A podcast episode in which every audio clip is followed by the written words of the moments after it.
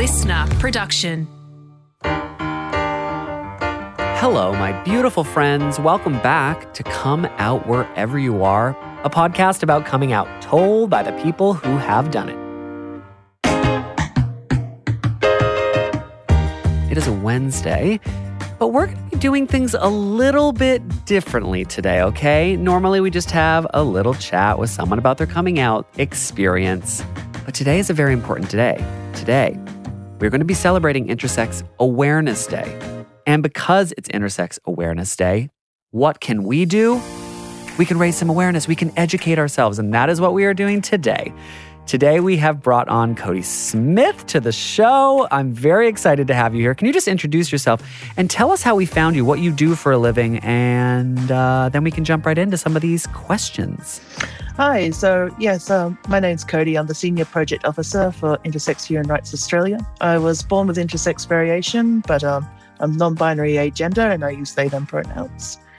I currently live in Ngunnawal country and um, yeah, Intersex Awareness Day. It's the big one on our calendar every year. It's um, exciting to be here to answer what questions people have. So let's start really simple um, with a very broad question that probably doesn't have a simple answer, which is what does intersex mean? Well, you say that, but we do have um, a fairly straightforward working definition, um, which is intersex people have innate sex characteristics that don't fit medical and social norms for female or male bodies. That creates risks or experiences of stigma, discrimination, and harm. And basically, what that means is if you think of like male and female bodies as being like Lego models, mm. the Lego pieces are what we refer to as sex characteristics. And intersex people are just born with a few Lego pieces different in their model. Like uh, they still have a male or female model, but how some of the pieces might get um, um, might might be different from how we typically understand a male or female Lego model to be. I love that. That is really easy for me to wrap my head around. It also feels like a very easy way to explain it to, say, my own children. Uh, sometimes when we're talking to younger people, we feel that we have to like muddy things down. But in this unique case, it actually is really easy to grab onto. It's a good segue because my next thought is that's something I can understand. How common is this? How frequent is it? How many people are intersex? Well, it's really it, that's a somewhat more difficult question hmm. actually mm. because intersex is an umbrella term. It refers to about 40 different diagnoses and so when you're looking at those particular diagnoses you have different rates for them. So some might be 1 in a 1000 live births, some might be 1 in 20,000 live births. I mean, I have my own diagnosis described to me as 1 in a million. Um, wow. But the thing about um, all of that is, is that if you take into consideration everyone who has a variation in sex characteristics, everyone who sits underneath this umbrella, the most commonly cited statistic is about 1.7% of the population.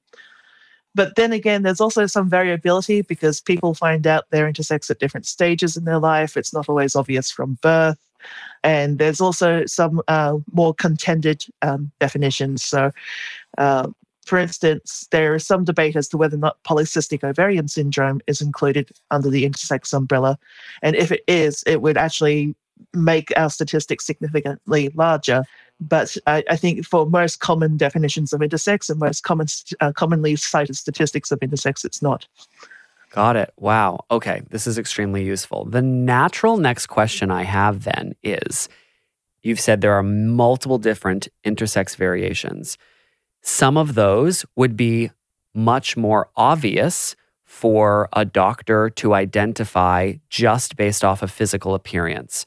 Those are the ones that I think the average person probably has heard of before. But because you've said there are so many, is it fair to say that there are some that would A, require a more invasive uh, diagnosis procedure? And two, is it possible that some people just never, ever, ever get diagnosed, but they are intersex? Uh, both of those things are possible. So um, we sort of have an idea of three stages of life where intersex people are commonly diagnosed. Okay.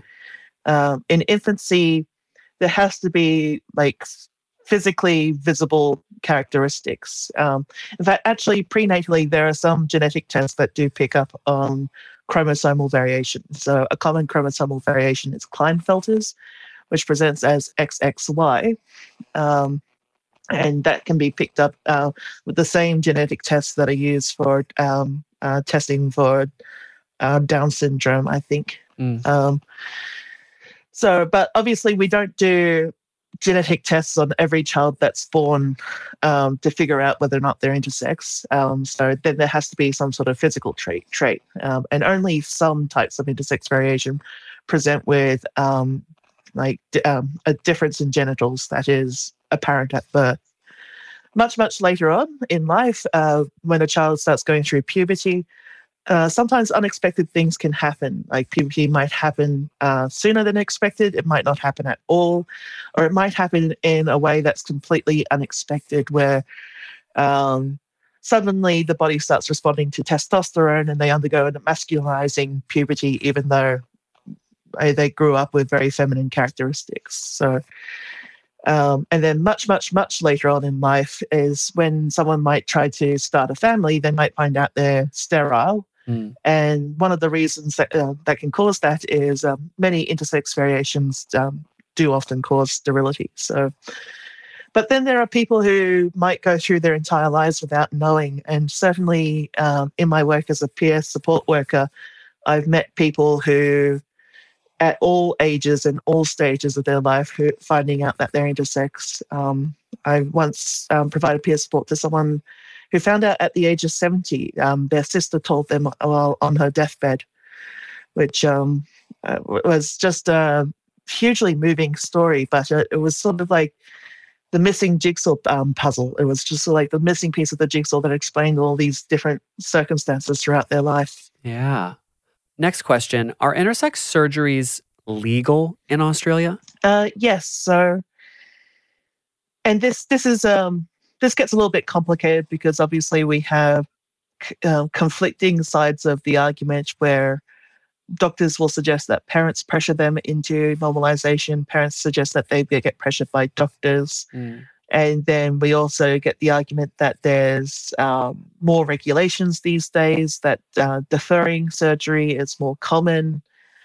Uh, but at the end of the day, we do see Medicare numbers around um, particular medical procedures um, that are done to children. So when you see a Medicare code for like um, hypospadias repair on a child under five or uh, like labiaplasty on a child under five, like that's that's not happening to endosex children. That's happening to intersex children. Mm. So it, it is perfectly legal. Um, but I guess like one of the big questions that we face is like, uh, where does the pressure for surgery come from? And um, I, I, guess that's one of the big reasons why we gravitate towards legislation as the important protection is that um, we kind of need to take the back and forth out of the equation and just protect the rights of intersex children. The next question I have is maybe an obvious segue.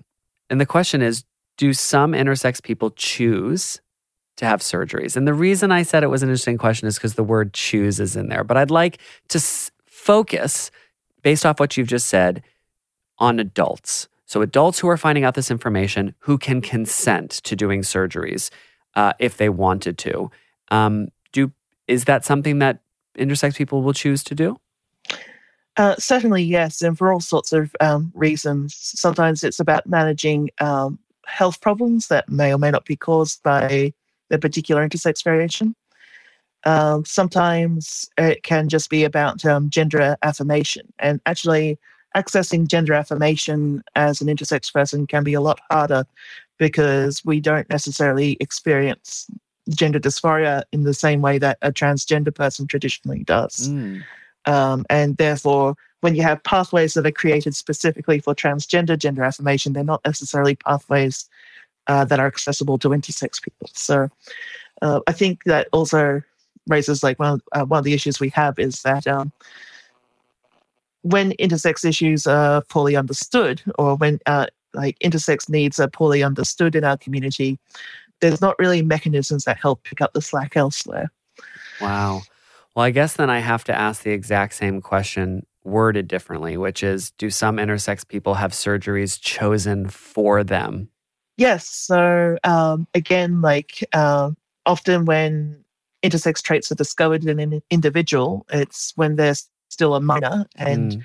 usually at that stage in their life, their parents have a lot of say over uh, what sort of healthcare options they are to pursue. And unfortunately, uh, there, there's sort of two aspects to this. There's the idea of unconsented medical intervention, um, which is just sort of um, medical intervention that's agreed to on part of the child. But there's also uh, this idea of coerced medical intervention. It's sort of like um, uh, when I was born, I underwent uh, a number of surgeries before I turned two to correct inter- or to normalize intersex traits. These are not procedures I would have consented to as an adult. Mm. Um, but the way that the, these surgeries were presented to my parents was that this is the only way you're going to have a happy, healthy, normal child. Um, is you do the surgery and keep it secret uh, for the rest of their life. Uh, but it's sort of like it's not just enough to say, you know, um, the child needs to be old enough to make decisions for themselves. It's you also have to put them in an environment where they can disagree with doctors because doctors are such an authority. It's it's sort of like if you're 12 or 13 and your doctor says that you have to go on HRT to go through a puberty, you're not really in a position to go, well, what if I don't want to go through a feminizing puberty? What if I want something else for myself? Yeah one of the big ticket sort of advocacy issues around in the intersex space is um, how do we manage these conflicting um, ideas around uh, medical intervention, around HRT, around surgery, around um, dilation, and various other sort of medical procedures. It's sort of like how do we protect the consent of infants? How do we protect um, minors from coercion? and how do we create um, pathways um, where people can consent into the procedures that they want or need? So, I guess a follow up question is a parent is pressured into having a surgery on their young child. Is it possible that that child, one, will never find out about that? And is is it possible that you could go to your deathbed and not actually ever be aware that that surgery occurred? Like, when does the adult ever find out that happened to them? Or do they not? This is a very curly question um, because honestly, uh, for a very long time, best practice was to do the surgery and keep it secret and um, never tell a child they're intersex because it doesn't afford them the opportunity to feel they're abnormal. Mm. But um, I can certainly uh, speak to my experience that I grew up uh, with surgical scars that I didn't didn't explain. I didn't have language to even ask questions about why I had those scars. I used to write stories. Like I have um, exercise books from when I was very, very young, where I wrote stories about feeling like a space alien. So I've oh, oh, I grew up knowing I felt different, but I never had an exp- uh, explanation for that until my mum sat me down at 17 and was just sort of like, I can't let you turn 18 without under, like, without you knowing that you went through this. But mm you know, there are some some families where it just becomes this huge source of guilt and shame, and they're just never able to have that conversation, and um, it can really, really isolate their child. Um, medical records get lost, like pediatric records. Um, it's pretty standard brown, brown procedure for pediatric records to get destroyed a particular amount of time after someone has aged out of the pediatric system. So if um, I find out that I'm intersex at the age of 30 or something, then I'm not going to be able to get any access to those surgical records. And mm. there's certainly some examples I can think of people where I've worked with where it seems like um, records were maliciously destroyed in order to avoid um, accountability. Um, so yeah, like there are certainly contexts in which intersex is the big secret that people don't talk about. And if you have that surgery at a very young age, sometimes the only opportunity you get to know that you're intersex is because um, someone is willing to tell you that you went through that. Sure. I mean, I, I imagine a lot of people listening would put pressure on the parents. They would be angry or put blame on the parent. Uh, the way that you described your story, but also answered some of our questions, was putting more pressure, I, I, guess, on the doctors who are really at that time in history were applying a lot of pressure. You're scared, you're a first time parent, someone's telling you this is what you need to make sure your child's life is, quote, normal.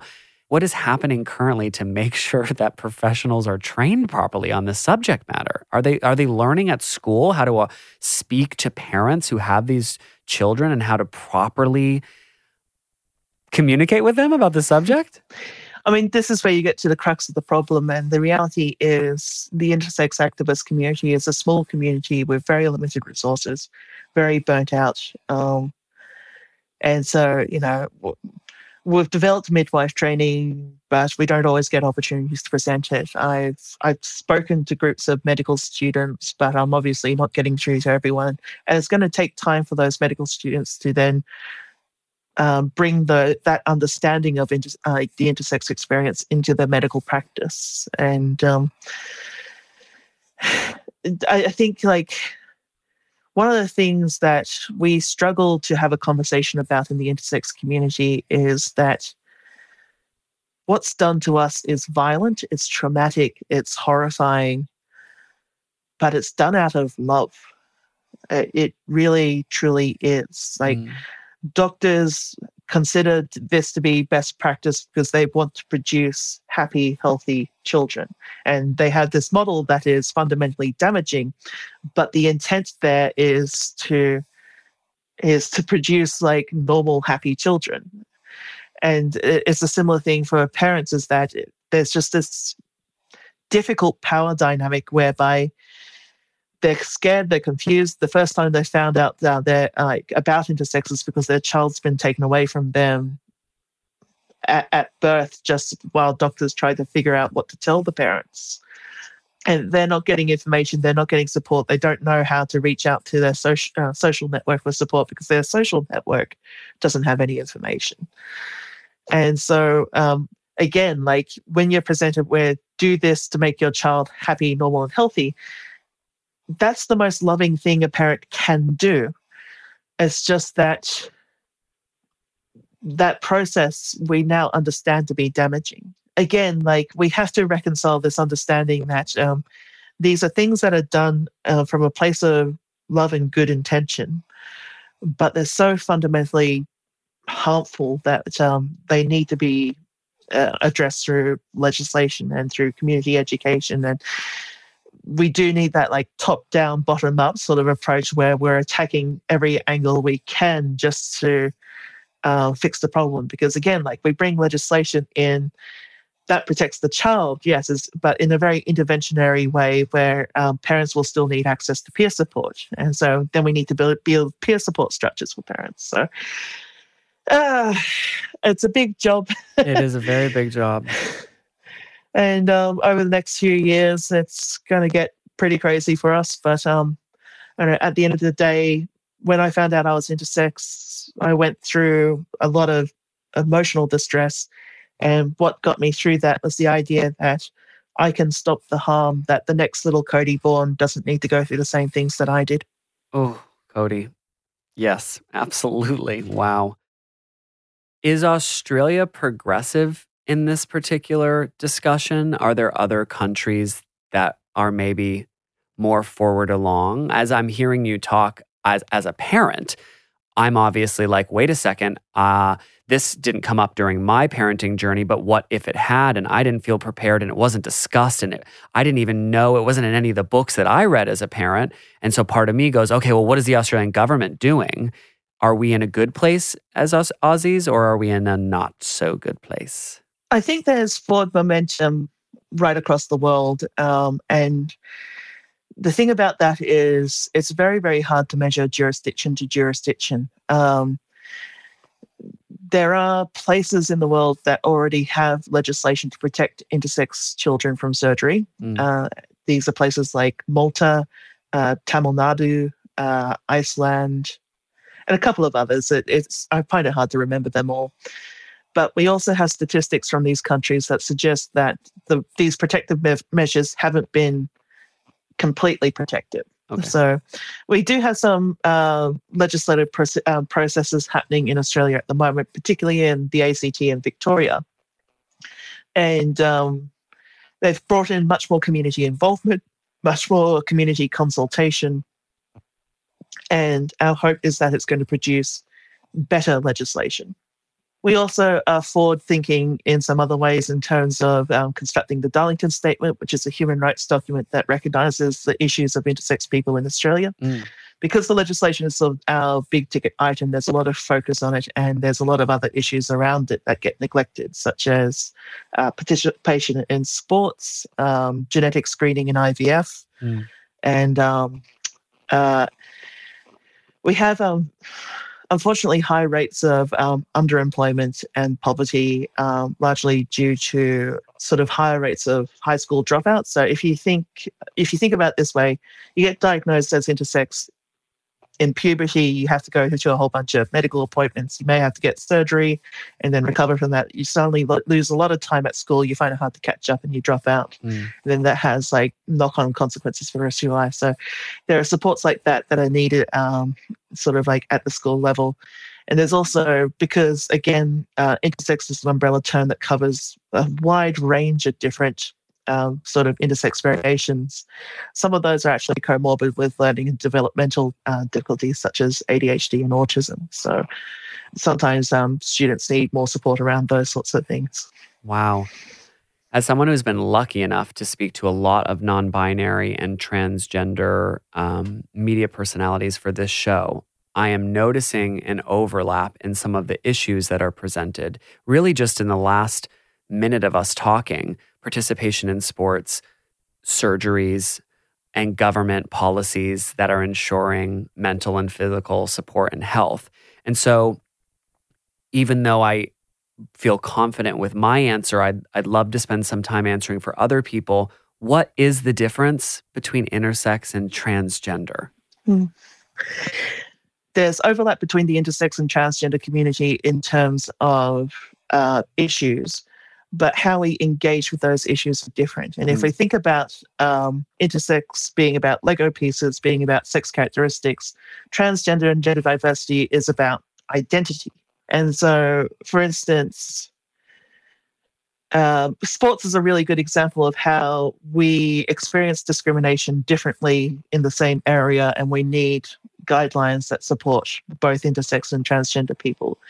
In that, um, a transgender person who has gone through gender affirmation, uh, if you're using testosterone limits in order to discriminate in your sport, a transgender woman will meet those testosterone limits quite easily.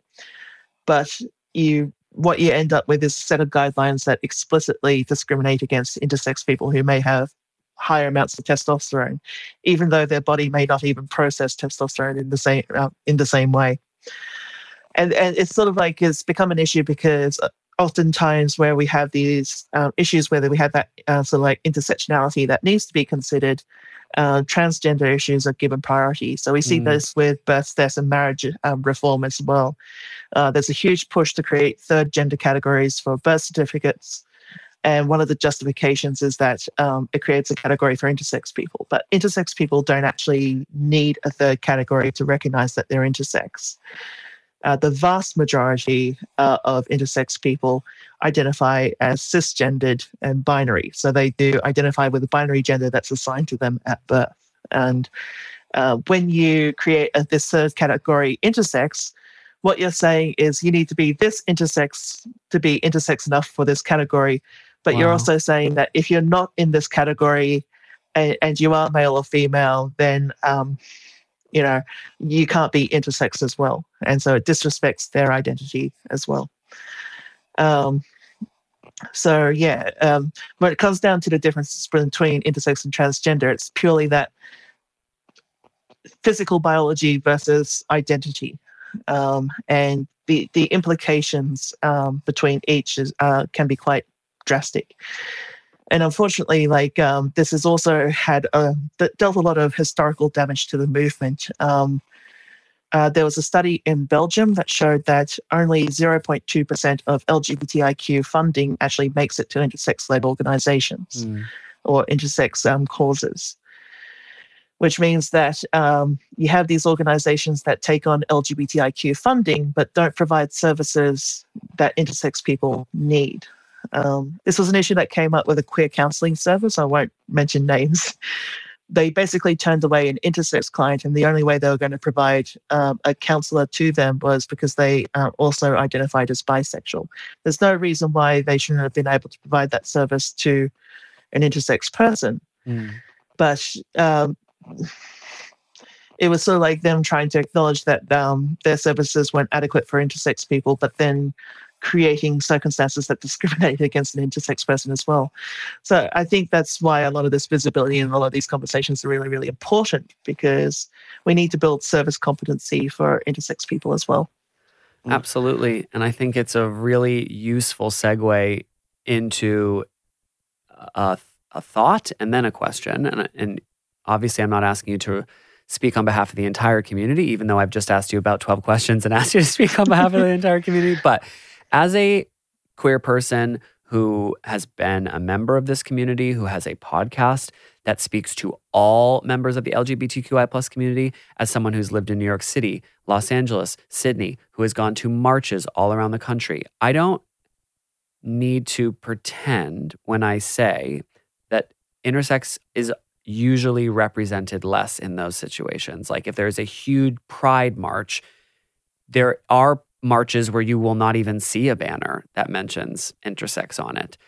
So that's my statement is that I have observed over my lifetime uh, in this kind of role as an advocate a lack of, of strong representation and pride comes from that, a, a, space that people feel that they can step into and be a, uh, and welcomed. But my question more broadly to you is do intersex people feel welcomed in the LGBTQI plus community? I mean, you've introduced yourself to us and you have a, a bunch of beautiful labels that make you a, a part of our community in a more, I guess, powerful way because people speak a lot more right now about being non binary. And I'm just wondering how intersex people feel.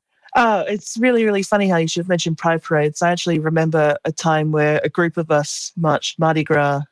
It was actually um, around the same time as we wrote the Darlington Statement. So we sort of used that as an opportunity to bring people together and then uh, we marched Mardi Gras.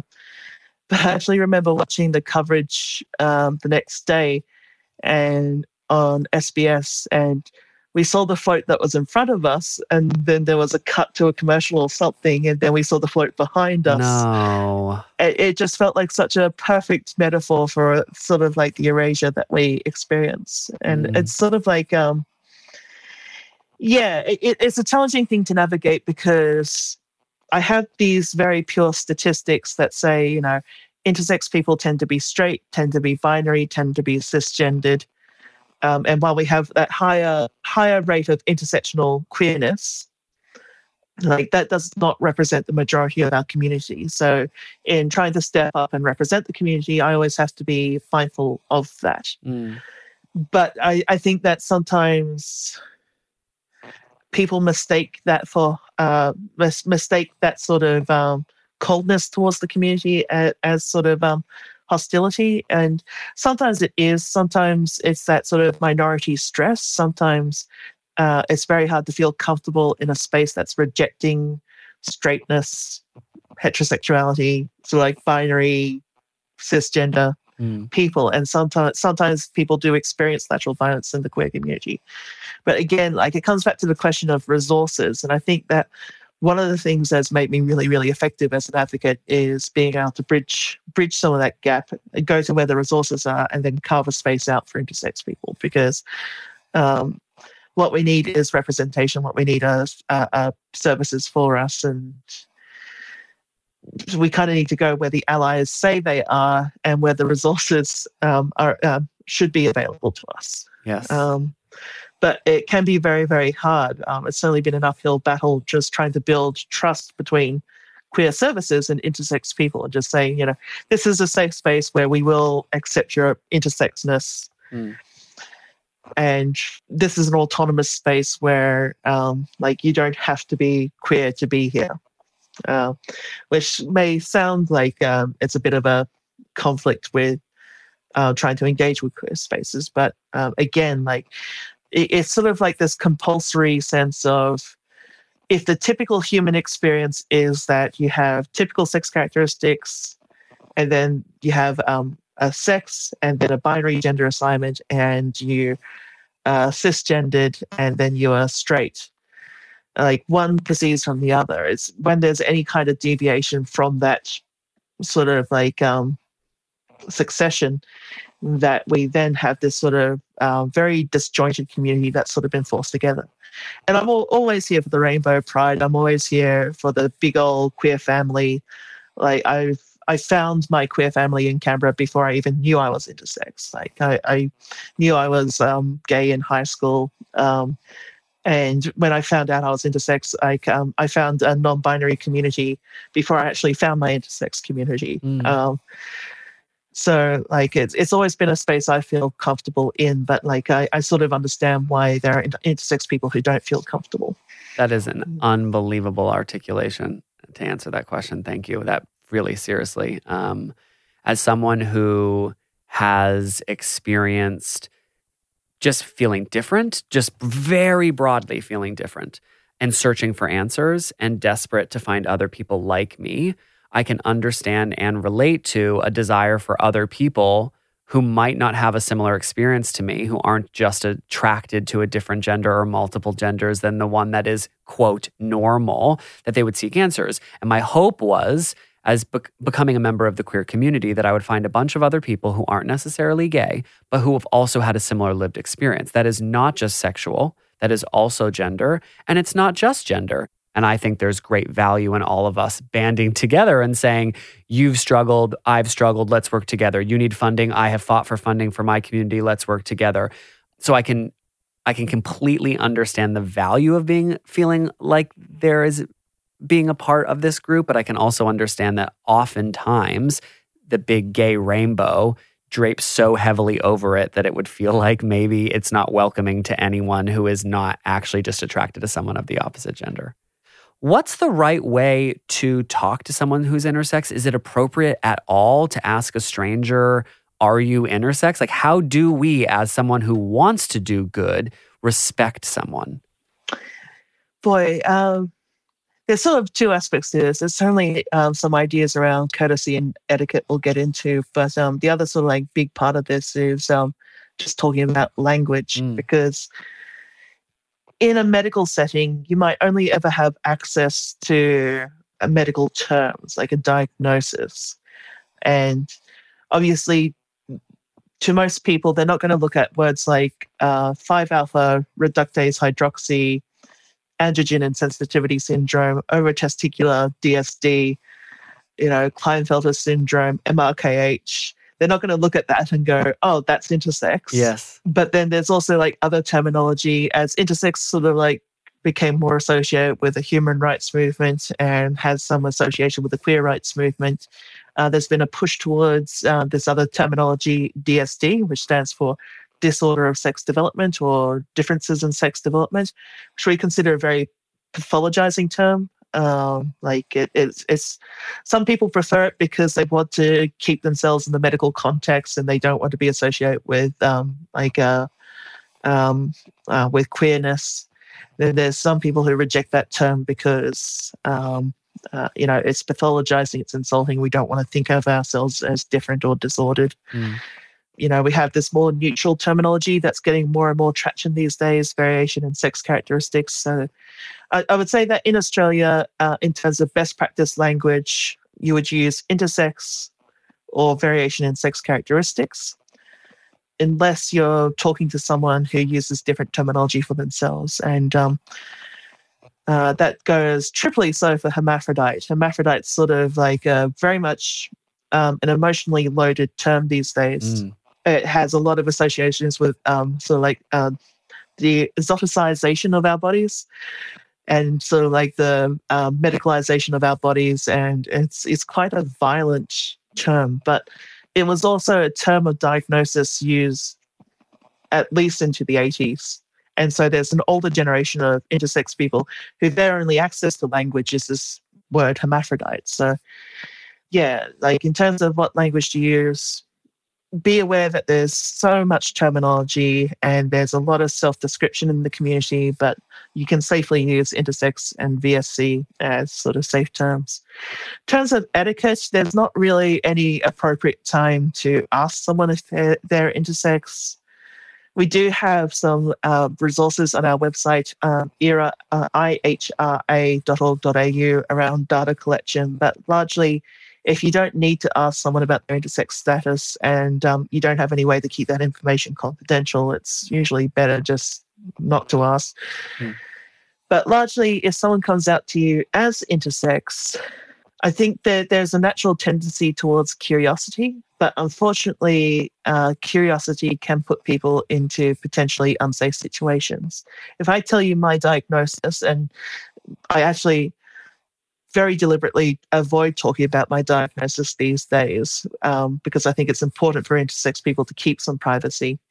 Uh, if I tell you my diagnosis, I'm not only telling you about like what anatomy I had when I was young, but I'm also um, telling you like what what were the potential procedures I had as a child, and what sort of violence I might have faced in my life, and what sort of trauma I'm carrying. Mm.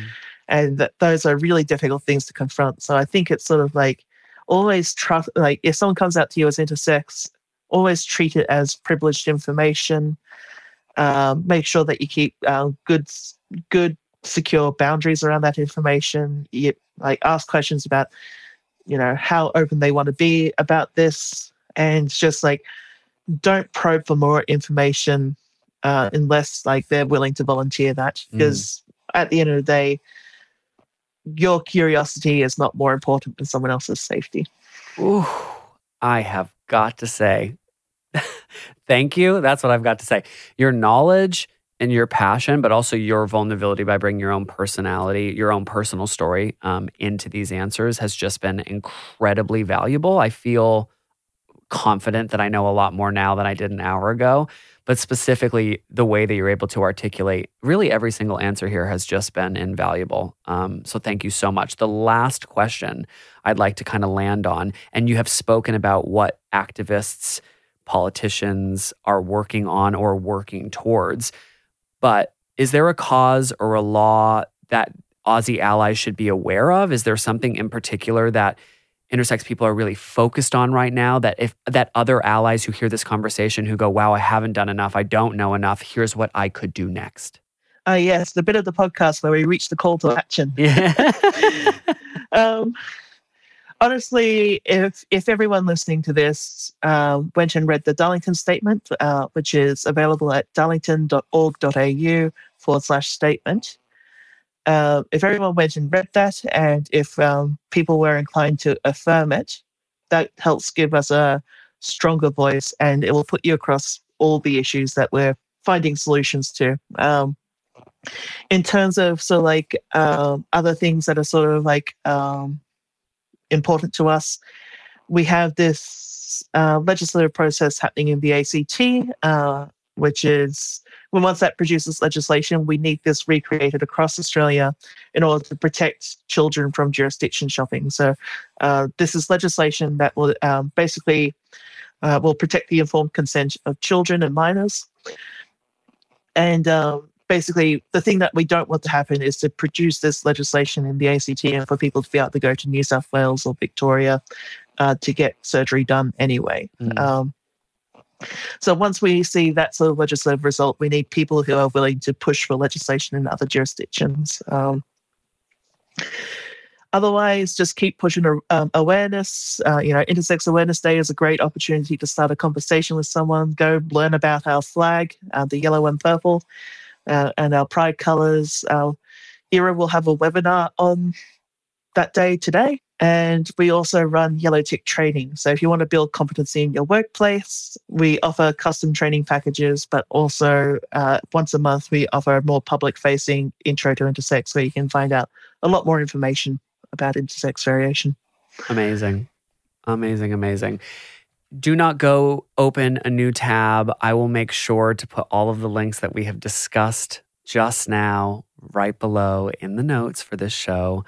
Thank you so much, Cody, Cody for coming on. Thank you for uh, being vulnerable and for passing on all of your knowledge. This was very powerful. My absolute pleasure. Come Out Wherever You Are is presented by me, Sean Szeps. Our lovely producer is Lindsay Green. Our executive producer is Lema Zacharia. And we can't forget our audio producer, Chris Marsh. That's it. See you next week.